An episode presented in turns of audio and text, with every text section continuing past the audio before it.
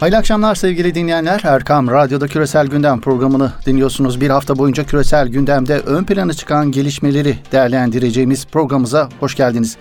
Dış politika gündeminde ön plana çıkan gelişmelerin perde arkasına ışık tutarken dünya medyasından süzdüklerimiz eşliğinde dünyanın konuştuğu gelişmelerin uluslararası analizlerde nasıl değerlendirildiğine bakacağız.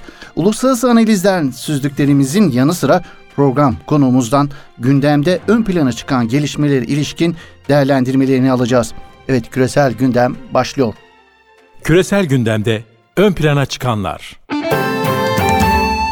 Evet bu hafta gündemde neler ön plana çıktı? Amerika Birleşik Devletleri'ndeki protesto gösterileri küresel politika gündeminin üst sıralarında yer almayı sürdürüyor.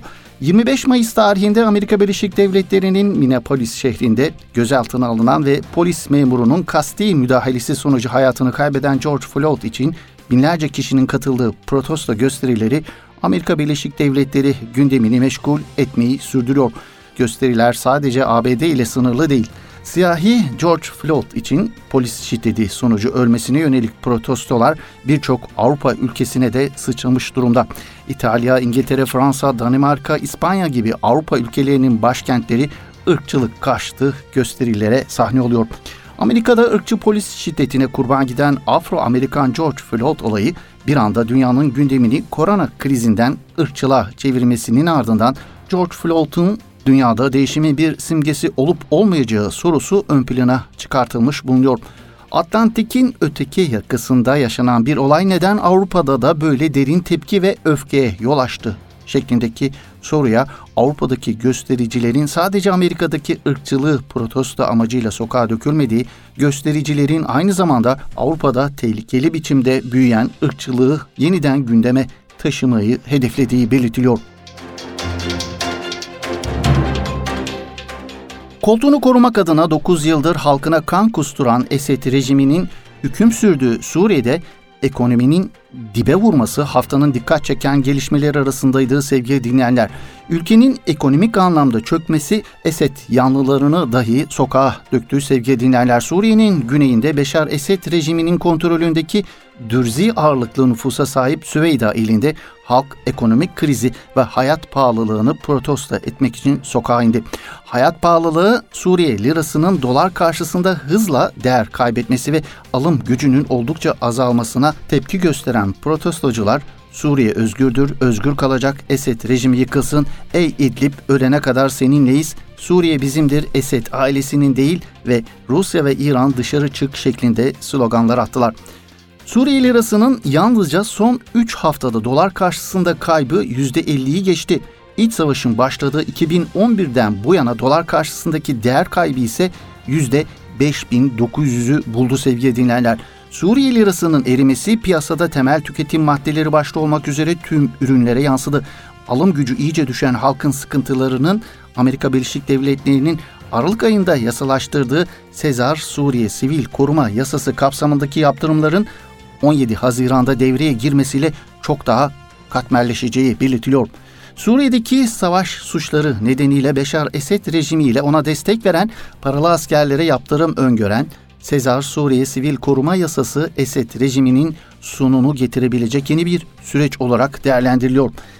İsmini 2014'te Esed rejiminin muhalifleri tuttuğu hapishanelerde işkenceyle öldürülen 11 bin tutukluya ait 55 bin fotoğrafı dünya basınına sızdıran askeri polisin kod adından alan yasaya göre rejime Rusya ve İran adına hareket eden kişi veya üstlenici şirketlere destek sağlayan ya da onlarla büyük miktarda para alışverişinde bulunan yabancı kişi ve kuruluşlara yaptırım uygulamayı öngörüyor.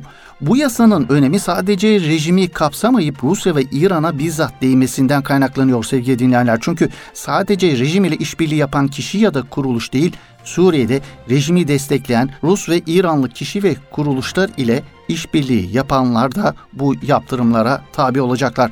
Amerika Birleşik Devletleri'nin tek taraflı olarak uygulayacağı bu yasa kapsamında Suriye'de gerek doğrudan Suriye rejimi adına gerek Rusya ya da İran adına savaşan yabancı kişiler veya onlara hizmet sağlayan yabancı şirketler yaptırımlarla karşı karşıya kalabilecek. Yaptırımların içeriğinde Suriye rejimiyle işbirliği yapan tarafların Amerika Birleşik Devletleri'ndeki mal varlığına el konulacak. Sezar yasası özellikle Suriye'de yeniden imar sürecini de hedef alıyor. Zira yasa gaz ve petrol üretiminin yanı sıra havacılık, inşaat ve mühendislik sektörlerinde rejime hizmet sağlayanlara da yaptırım uygulamayı öngörüyor. Gündem analiz. Küresel gündemde haftanın en önemli gündem maddelerinden biri hiç kuşkusuz Libya'daki gelişmeler. Türkiye destekli Libya'nın uluslararası meşruiyete sahip Seraç hükümeti darbeci Hafter'e karşı sahada son dönemde önemli başarılar elde etti. Ulusal Mutabakat Hükümeti güçlerinin bu başarıları bu haftada devam etti sevgili dinleyenler. Hafter güçlerinin elindeki pek çok stratejik bölge geri alındı.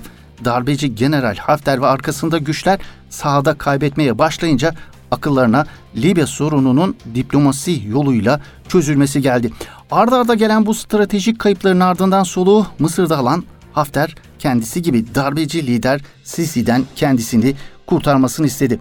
Libya'daki kalıcı ateşkes ve siyasi sürecin başlatılması amacıyla yürütülen birçok uluslararası girişimi şimdiye kadar karşılıksız bırakan ve her defasında yeni bir saldırıyla müzakere masasını deviren Halife Hafter ve onun bu anlamda yalnız bırakmayan Mısır, Libya'daki savaşı sona erdirilmesi için acil ateşkes çağrısında bulundu.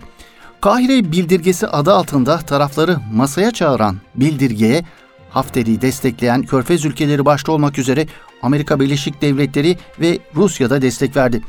Sisi'nin inisiyatifiyle gündeme gelen ateşkes talebini Trablus merkezli meşru Libya Ulusal Mutabakat Hükümeti ise reddetti. Gelinen bu noktada bundan sonra Libya'yı neler beklediği gibi birçok soru ön plana çıkıyor. Ulusal Mutabakat Hükümeti'nin güçleri ilerleyişini sürdürecek mi? Bu ilerleyiş nereye kadar sürecek? Bu ilerleyiş karşısında bölgesel ve küresel aktörlerin pozisyonları ne olacak? Uluslararası baskılar artarsa Seraç hükümeti Hafter ile masaya oturur mu? Sisi yönetiminin Birleşik Arap Emirlikleri'nin tahriki ile Libya askeri müdahalede bulunma ihtimali var mı? Türkiye ile Ruslar Libya'da karşı karşıya gelir mi? Rusya'nın Libya'da etkinlik kazanmasından rahatsız ABD ile Türkiye, Libya özelliğinde bir uzlaşıya varabilir mi? Bu anlamda pek çok soru ön plana çıkıyor sevgili dinleyenler. Türkiye'nin devreye girmesiyle dengelerin değiştiği Libya'da önümüzdeki dönemde ne gibi gelişmelerin yaşanacağını program konumuz ile değerlendireceğiz. Konumuz Libya ve Orta Doğu'daki gelişmeleri yakından takip eden Orsam Orta Doğu Araştırmalar Merkezi Başkanı ve İstanbul Üniversitesi Siyasal Bilgiler Fakültesi öğretim üyesi Profesör Doktor Ahmet Uysal Bey olacak.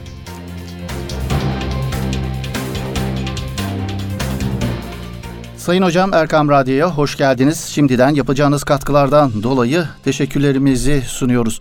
Haftanın dış politika gündeminde ön plana çıkan gelişmeleri değerlendiriyoruz kıymetli hocam. Bu anlamda Libya'da önemli gelişmeler yaşandı malum. Türkiye destekli Libya'nın uluslararası meşruiyete sahip Seraç hükümeti darbeci Hafter'e karşı sahada son dönemde önemli başarılar elde etti.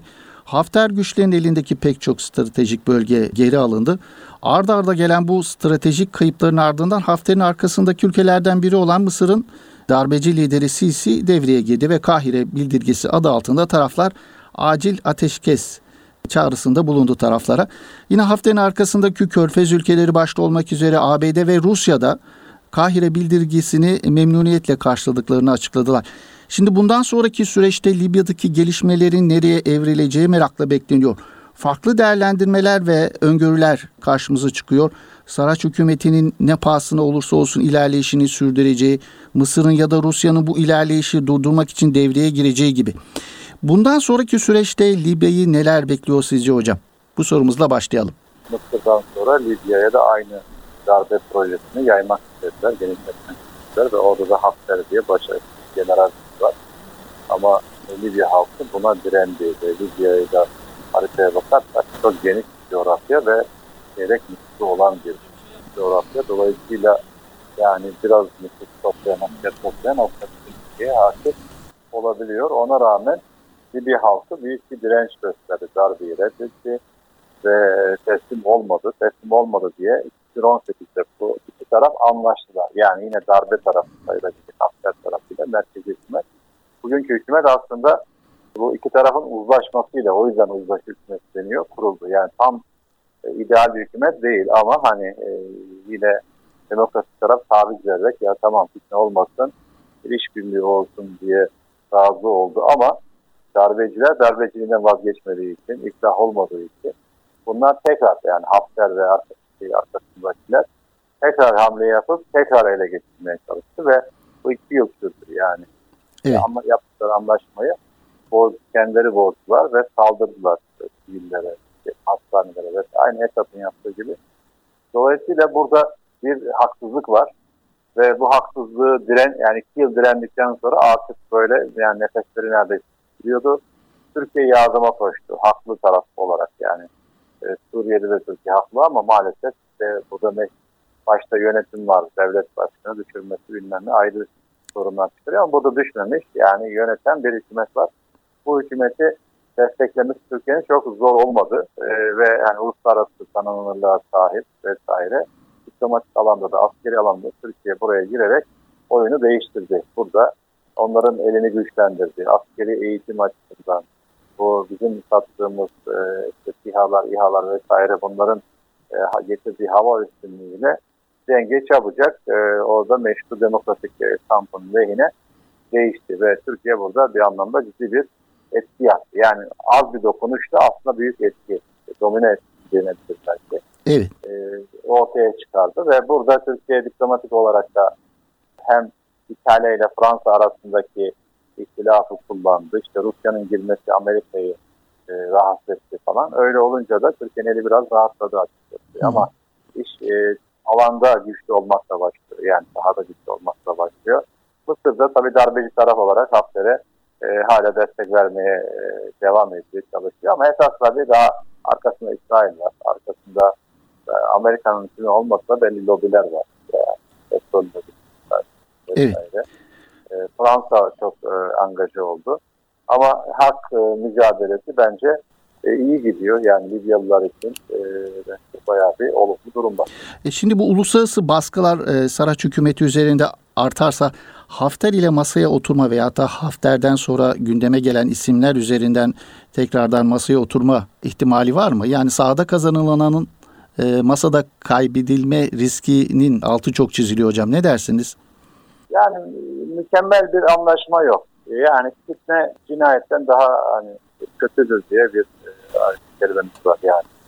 Evet. Ve fitneyi de engellemek için taviz mutlaka veriliyor. Yani e, burada arkasında 7 tane devlet e, ister istemez koca Amerika'yı Avrupa'ya alarak bastırdıkları zaman fitneye engel olsun diye bazı esnekler gösteriyorsunuz ama bu artık Hafter'le olmaz. Haftersiz aynı nasıl Suriye'de yani bir çözüm bulunacaksa da belki biraz orta yol bulunacaksa da bu Esad'la olmayacağı gibi e, orada çünkü kaç bin tane insan öldürdü, işte, e, bir sürü cinayet işledi ve artık şey o sembol oldu ve ve burada bununla artık gitmez. E, evet. Şeyde de aynı aynı durum söz konusu. Ya Hafter'in ipi Hafter tamamen yani, çekildi denebilir ha, mi? Tabii Hafter'in artık işi bitmiştir ama onun yanında yine daha makul diyebilen, çok makul olmasa da daha iş yapılabilecek. Bir de esas şeyin sembolü odur yani sonuçta. Hı hı. Hafter'in yanındakiler de bazı Libyalılar her ne kadar azınlıkta da olsa, her ne kadar dış tesirin altında da sonuçta onların da bir şekilde sisteme entegre edilmesi açısından yani Hafter olmaz ama Hafter'in yanındakiler de biraz da kazanmak için, yanını boşaltmak için de e, o gerekebilir ve e, biraz da tarihsel olarak Libya'nın içinde de yani Kaddafi döneminde de bu Doğu bölgesi ihmal edildi. Yani hı hı. biraz onun tarihsel e, şeyleri de var ya bu ayrışmanın. Hafter ona dayandı biraz ama o bile yetmedi Hafter'e. Dış destek de yetmedi. Çünkü yani bir halkı tamam Kaddafi bizi ihmal etti, baskı yaptı, fakir bıraktı ama yani bu ayrışmamızı, bölünmemizi, zayıflamamızı gerektirmez diye düşünüyorlar. Oradaki tabii husumeti derinleştirmeden onların da rıza göstereceği, belki şimdi Hafter'e destek olsalar da veya baskılarla, rüşvetle, şunla bunla bugün Hafter'e destekli gibi görünen herkese cezalandıramayacağımız için e, o yüzden bir otoyol bulunabilir. Yani masa e, da elimiz güçlü ama hani e, önemli olan Libya'nın e, istikrara kavuşması daha büyük çıkar olduğu için. Evet. Yani illa ben kazanayım değil de ülke Hı-hı. kazansın, bölge kazansın diye belli esneklikler gösterebilirler ama e, yani masada şu anda eskisinden çok daha güçlüler yani. Yani Hafter kazanıyor gibi değil. Sayın Aa, Ahmet. Hocam, e, e, birkaç Evet. sorum daha var. Vakti daha da tasarruflu kullanmak adına, bütün soruların cevabını alabilmek adına araya girmiş oluyorum. Kusura bakmayın. Tabii, Şimdi Cumhurbaşkanı Erdoğan'ın ABD Başkanı Trump ile yaptığı görüşmenin ardından Libya'da ABD Türkiye arasında yeni bir dönem başlayabilir açıklamasında bulundu. Dün TRT'ye verdiği mülakatta. Rusya'nın Libya'daki etkinlik kazanmasından rahatsız ABD ile Türkiye Libya özelinde nasıl bir uzlaşıya e, varabilir? Ya da şöyle de sorulabilir hocam. Türkiye Suriye özelinde yürüttüğü denge politikasını Libya özelinde de sürdürebilir mi Amerika ile Rusya arasında? sürdürebilir. Bence Libya e, önemli bir e, bütünlükte. Çünkü e, Mısır'da Su-35 üretmeye başladı Ruslar. Mısır Akdeniz'in güneyi. Rusya ile Doğu Avrupa'da, Balkanlar'da, Baltık e, devletler yukarıda bir, bir mücadele var. Yani Batı bir kamp düşünün. Bunun patronu Amerika. Bazen Avrupa düşünmese bile yani bazı Avrupa ülkeleri e, Rusya ile işbirliği yapıp taviz verseler ve oradan Rusya girmeye başlasa bile Amerika bunu tehdit olarak görüyor. Yani Batı bir kamp olarak e, gördüğü ülke. Ve e, bundan rahatsız oluyor.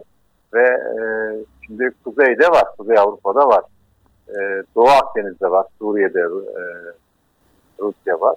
Bir de şimdi Güney Ak- Akdeniz'in güneyinden şimdi Avrupa'yı kuşatmış gibi oluyor. Yani Evet.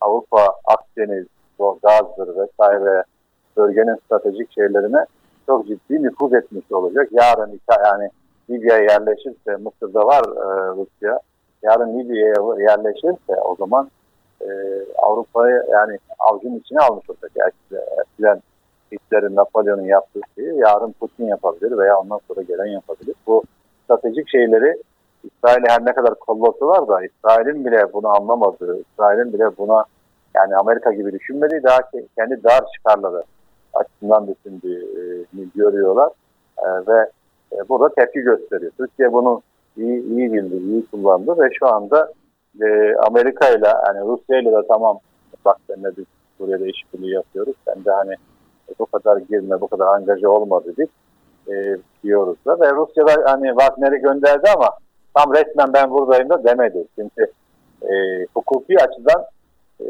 Suriye'dekinin tam tersi. Suriye'de diyor ya Esad burada Hı hı. görevde bir hükümet bunu niye devir, devirmeye çalışıyor? Yani meşru bir hükümet gibi göstermeye çalışıyor. Ee, e, Lib- Libna şeydeki Libya'daki durum tam tersi. Evet. Meşru hükümet dediğin şey Serraç hükümeti. Sen bu sefer madem bize söyledin tersini yapıyorsun gibi bir durum oluyor. Bunları Türkiye iyi iyi kullandı. Hani şeyi bozmadan. Biz bir tarafa yamandığımız zaman öteki taraf bize direkt ateş ediyor. Hedef haline geliyoruz. Bunu dengeli götürüyor bence. Hı hı. Ee, yani e, burada bir Amerika'ya diyor ki işte yani buraya Rusya girerse ki Rus- Amerikalılar bunu zaten görmüşler. Yani Evet. Rusya'nın Hafter'i destekleme bile birinci derdi değil. Hı hı. Rusya e, Libya'da bir risk alıp e, orada kendini e, hem enerji hesaplarında hem ticaret hesaplarında hem jeostratejik hesaplarda kendine bir güçlü bir dayanak noktası oluşturmak istiyor Libya'da. Hocam Rusya'nın Amerika, bu, Amerika bunu görünce çok rahatsız oldu. Yani Hafter bile e, derdi değil adamın yani. Evet. Şimdi Evet. Rusya'nın e, Libya politikası ekseninde şöyle bir iddia dillendirildi. Ruslar Sirte ve Cufra'nın kırmızı çizgileri olduğunu uluslararası mutabakat hükümetinden e, talep etti. Sirte'den geri çekilmesini istedikleri yönünde iddialar var. Rusların Libya'daki atabilecekleri adımlara ilişkin öngörüleriniz neler bundan sonraki? Bu noktada Türkiye ile Rusların karşı karşıya gelme ihtimali nedir sizce? Yok Ruslar Putin'e en yüksek ağızdan soruldu. Yani e, şeyde Libya'da Ruslar var mı diye. Dedik ki yani Rus kişiler olabilir ama biz Rusya olarak böyle bir şeyimiz yok dedi. Ya da bir alet yok. Yani dolaylı yapıyor. Benimsemiyorlar. Benimsemeyince de yani onlarla e, mücadele etmek, Rus askerleri de gelse, Rus milisleri de gelse, paralı askerler vesaire. Bunlarla savaşmak daha kolay oluyor. Çünkü Rusya bunu ilan etmedi. Yani etse de tabii Libya halkı direnecek yani. Evet. Rus işgaline teslim mi olacak? Ama bence Rusya'nın kaygısı bugün şu. Geçen e, hafta falan e, Suriye, Amerika'nın Suriye temsilcisi e, şey demişti. James Jeffrey. Suriye'yi Amerika'nın diye şey Suriye'yi Rusya'nın yine Afganistan'ı yapmak istiyor. Onun için diye. Herhalde bu Rusları biraz korkutmuştur, caydırmıştır. Hem de zaten bu koronavirüsten dolayı işte Rusya'da epey vaka var. Kendi derslerine düştüler. Artı e, petrol fiyatlarının düşmesi Rusya'ya çok ağır bir içeride de ağır fatura getirecek. Tabii dışarıdaki operasyonlarını e, yürütmesini zorlaştıracak yani. Suriye'den bile çıkmazsa biraz daha acele edecekler diye düşünüyorum. Evet. Böyle bir ortamda Rusya hani başına bir bela daha bir işte Kırım var, bir Suriye var. Bir de peşinden Libya'yı almak istemez. Hani Libya'da bir de kaybetme ihtimali değilse kaybedeceği bir şeye de e, çok girmez diye e, Hocam Mısır'ın pozisyonuna da e, değinmenizi arzu ediyorum. Şimdi Mısır'ın Libya sınırına askeri sevkiyat yaptığı yönünde bir takım görüntüler sosyal medyaya yansıdı. Sonra bu görüntülerin eski görüntüler olduğu söylendi.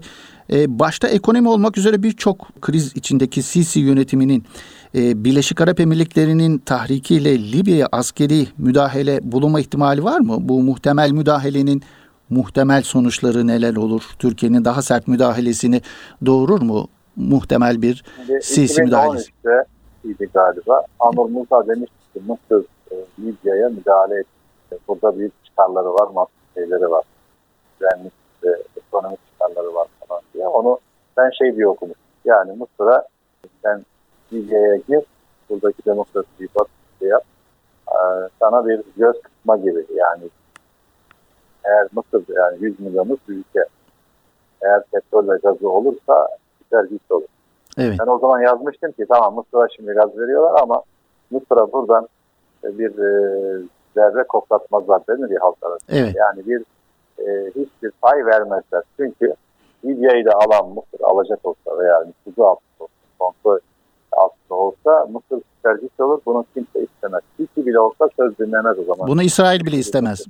İsrail bile istemez. Dolayısıyla Mısır'a e, buradan pay vermeyecekleri belli. Hı hı. Mısır da bunu gördü, görüyor. E, tabii tek orada e, şey belki Mısır'ın yani işte sen büyük devletsin Libya'da işler geliyor bak işgal ediyorsan niye ettiriyorsun gibi e, şeyler okuyorlar. Mısır'ın bir kere girse de askeri gücü ve teknik kapasitesi, savaşma kapasitesi o kadar güçlü değil. İki, 60'larda Yemen'de aldığı büyük hezimet var ve bu zayıflıktan dolayı zaten 67'de İsrail'e karşı yani sistemin göçmesi, e, perişan olması o bir savaşta hani e, Rusya'nın Afganistan'ı gibi oldu Yemen diye Mısır'a ve oradan bir dilinin yanlışlığı var. E, şimdi yoğurdu ister istemez. Bir de hani e, karşılığında bir şey alamayacağını biliyor. Niye Suriye'ye gösterilmeyen ilgi şimdi Libya'ya evet. gösteriliyor derseniz hı hı. Libya'nın petrolü ve gazı var. Yani orada çöl tarafında uranyum dahil bir sürü daha başka madenler var. Her, özellikle Fransa bundan çok ağır kullanıyor.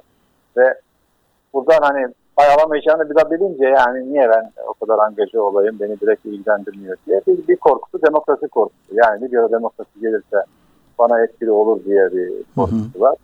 Biraz da İslamcılar gelirse ben yine için e, bozulur, işte ihvanı orada bastırırsa işte yani bir umut olur vesaire diye bir e, kaygısı var ama on, onlar birinci kaygı değil. Mısır'ın şu andaki esas kaygısı Etiyopya barajı orada. Evet. Yani hı hı. E, Etiyopya'da büyük bir baraj yapıyorlar, Rönesans barajı diye ve bu baraj e, Mısır'ı susuz bırakabilir. Mısır hani hayat ve ölüm arası tercihe zorlanabilir. Yani hayati meselesi o. Ya önceliği Libya değil Etiyopya'daki e, baraj meselesi. Evet evet. Şu an çünkü Mısır yani e, belki bilenler bilir. E, Mısır bir çöl. Hı hı. Yani Allah'ın tabi. İçinden dünyanın en büyük nehri geçiyor. Nil Nehri. Evet. en büyüklerinden birisi ve her şey Nil'e bağlı.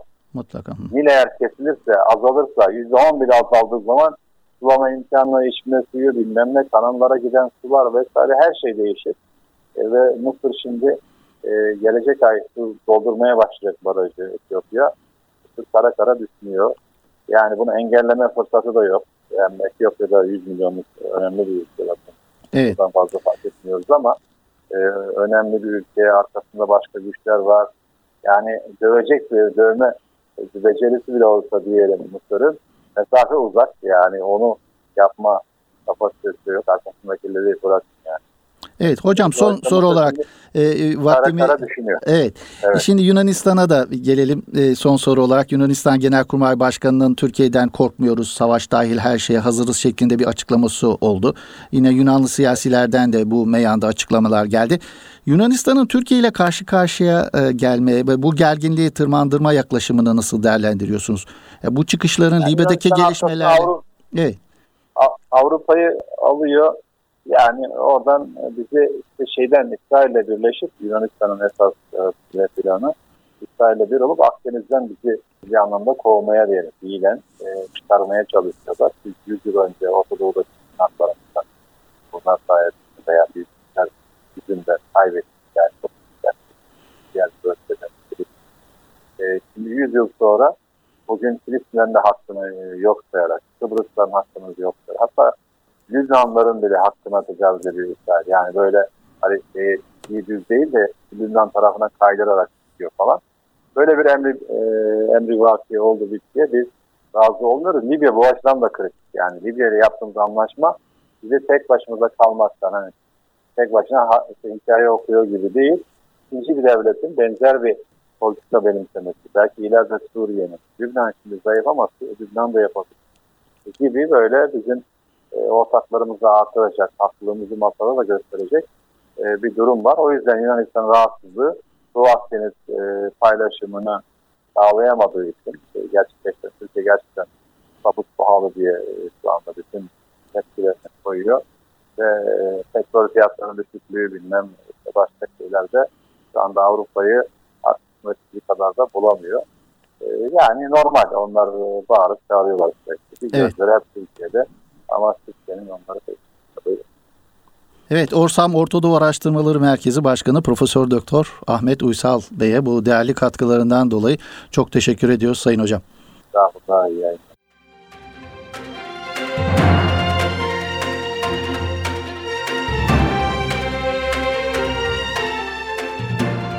Dünya medyasında bu hafta.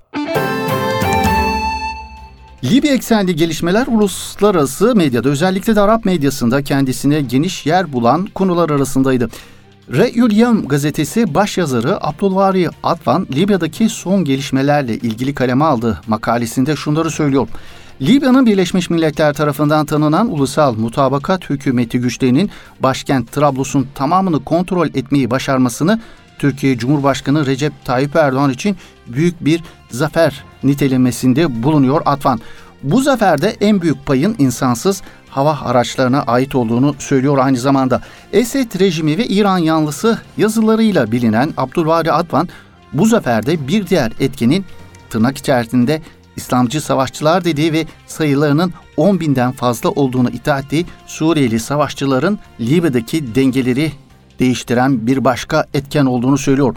Trablus'un 90 kilometre doğusunda yer alan Tarhune'nin düşmesi tamamen olmasa da General Hafter'in batıdaki varlığının sona ermesi anlamına geldiğini söyleyen Atvan, eğer Hafter müttefikleri Mısır, Fransa, Birleşik Arap Emirlikleri ve Rusya'nın desteğiyle yeniden toparlanmazsa ulusal mutabakat hükümeti güçlerinin petrol hilalinin olduğu doğuya yöneleceğini belirtiyor. Re'ül gazetesi başyazarı Atvan, Ulusal Mutabakat Hükümeti'nin Trablus'ta kazandığı başarı ve bundan önce Trablus'un güneybatısındaki Vatiye üssünün ve batı kıyılarının geri alınması ile Cumhurbaşkanı Erdoğan ve Türkiye'nin birçok stratejik kozu elde ettiğini belirtiyor. Bu stratejik kozların en önemlileri olarak da şunları sıralıyor. Yıllardır Libya'nın altyapısını inşa eden Türk firmalarının kazanımlarının yanı sıra denizde petrol ve gaz arama imtiyazları, Katar'da, Somali'de ve tabii ki Sudan'daki Sevakin'e benzer şekilde Vatiye askeri üssüne yerleşmesi olacaktır değerlendirmesinde bulunuyor Re'ül başyazarı Abdülvari Atvan sevgili dinleyenler.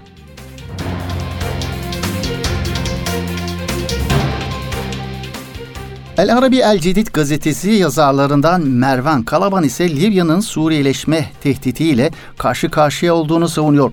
Suriye ve Libya meselesinin birbirine benzetilebilir ve bunları burada sıralamanın mümkün olmadığı çok ayrıntı var.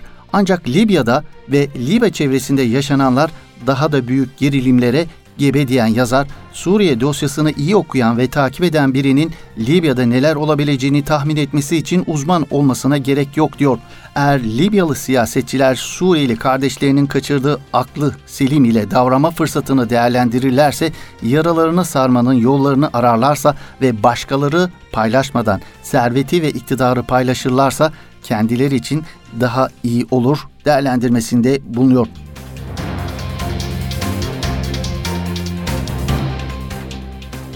Libya Express gazetesine demeç veren Libya Demokrat Partisi Başkanı Ahmet Şabani ise ulusal mutabakat hükümetinin başarısını sadece Hafter milislerinin yenilgiye uğratılmasıyla izah edilemeyeceğini, aslında sadece Hafter'in murtezakaları yani paralı lejyonerliğini değil, aynı zamanda başta Birleşik Arap Emirlikleri olmak üzere Mısır'ın darbeci rejimi ve Fransız komplocularını da yendiklerini söylüyor. Trablus Savaşı sadece bir Libya meselesi değildir diyen Ahmet Şabani, modern Arap tarihinde belirleyici bir kilometre taşı olarak gördükleri bu savaşı yeni Arap düzeninin doğuşunu da beraberinde getireceğini savunuyor. Biz Libyalılar her Arap ülkesinde demokrasi hüküm sürene kadar dinlenmeme konusunda kararlıyız diyen Libya Demokrat Partisi Başkanı Ahmet Şabani, Arapların ve Türklerin kaderi sonsuza dek birdir ifadelerini de kullanıyor.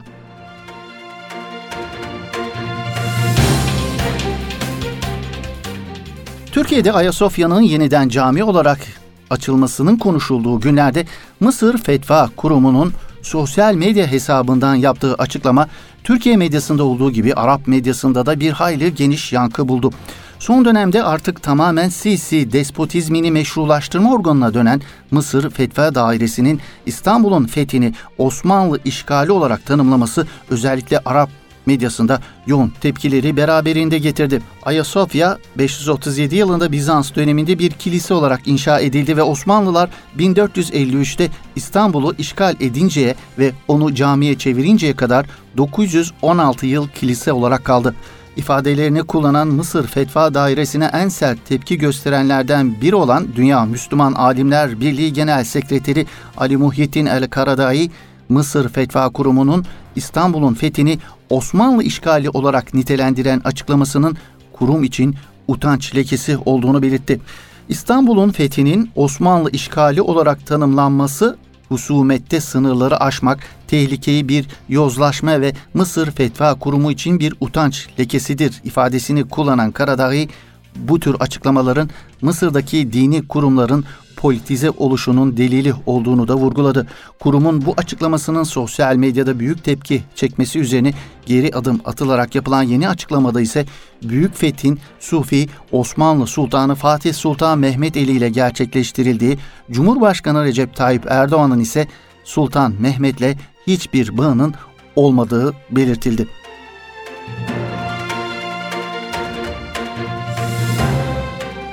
ABD ile İsrail arasında Filistin çatlağı mı yaşanıyor? İsrail medyasında işgal devleti İsrail Başbakanı Benjamin Netanyahu'nun Amerika Birleşik Devletleri'nin işgal altındaki Batı Şeria'nın bazı bölgelerine İsrail egemenliğini dayatması için henüz yeşil ışık yakmadığı ileri sürmesi yabancı medyada yer alan dikkat çeken açıklamalar arasındaydı. İsrail medyasında yer alan bu açıklamalardan bağımsız olarak ABD'li düşünür Noam Chomsky'nin de İsrail-Filistin sorunu konusunda ABD'deki kamuoyunun son yıllarda önemli ölçüde değiştiğini belirten açıklaması yine ilginç bir detaydı.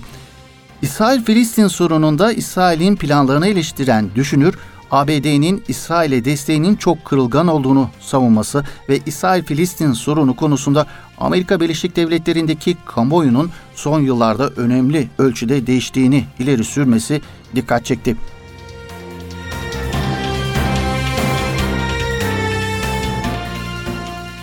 Evet, işgal devleti İsrail'in Filistin topraklarını gaspını sürekli derinleştiriyor sevgili dinleyenler. İşgal devletini bu anlamdaki en önemli motivasyonlarından birinin Arap rejimlerinin Filistin konusundaki kayıtsızlığı olduğu artık bugün çok net bir biçimde görülüyor. İsrail'in eski Kahire Büyükelçisi İzak Levano'nun İsrail medyasından Marif gazetesinde yer alan makalesinde bu yılın gerçek bir kez daha teyit ediliyor. Sisi'nin son yıllarda yaptıkları ve söyledikleriyle İsrail'e yönelik düşmanlığı azaltma ve onunla iyi ilişkiler kurmanın sağladığı faydalara ışık tutma yönünde bir çaba sergilediğini belirten İshak Levanon ancak her şeye rağmen Mısır halkı ile sendikaların ve az da olsa basının İsrail düşmanlığına devam ettiğini ve Filistin meselesinin halen Kahire'nin öncelikleri arasında yer aldığının altını çiziyor makalesinde.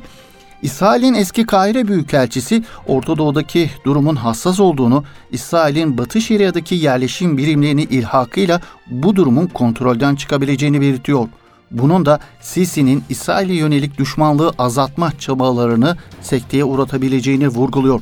Sisi'nin İsrail'in imajını düzeltme çabalarını desteklemek gerektiğini belirten İsrail'i İtzhak Levanon, bu çabaların başarılı olması durumunda gelecekte İsrail'le normalleşme yolunda ilerleme sağlanabileceğini belirtiyor. İsrail medyasından Marif gazetesinde yer alan makalesinde.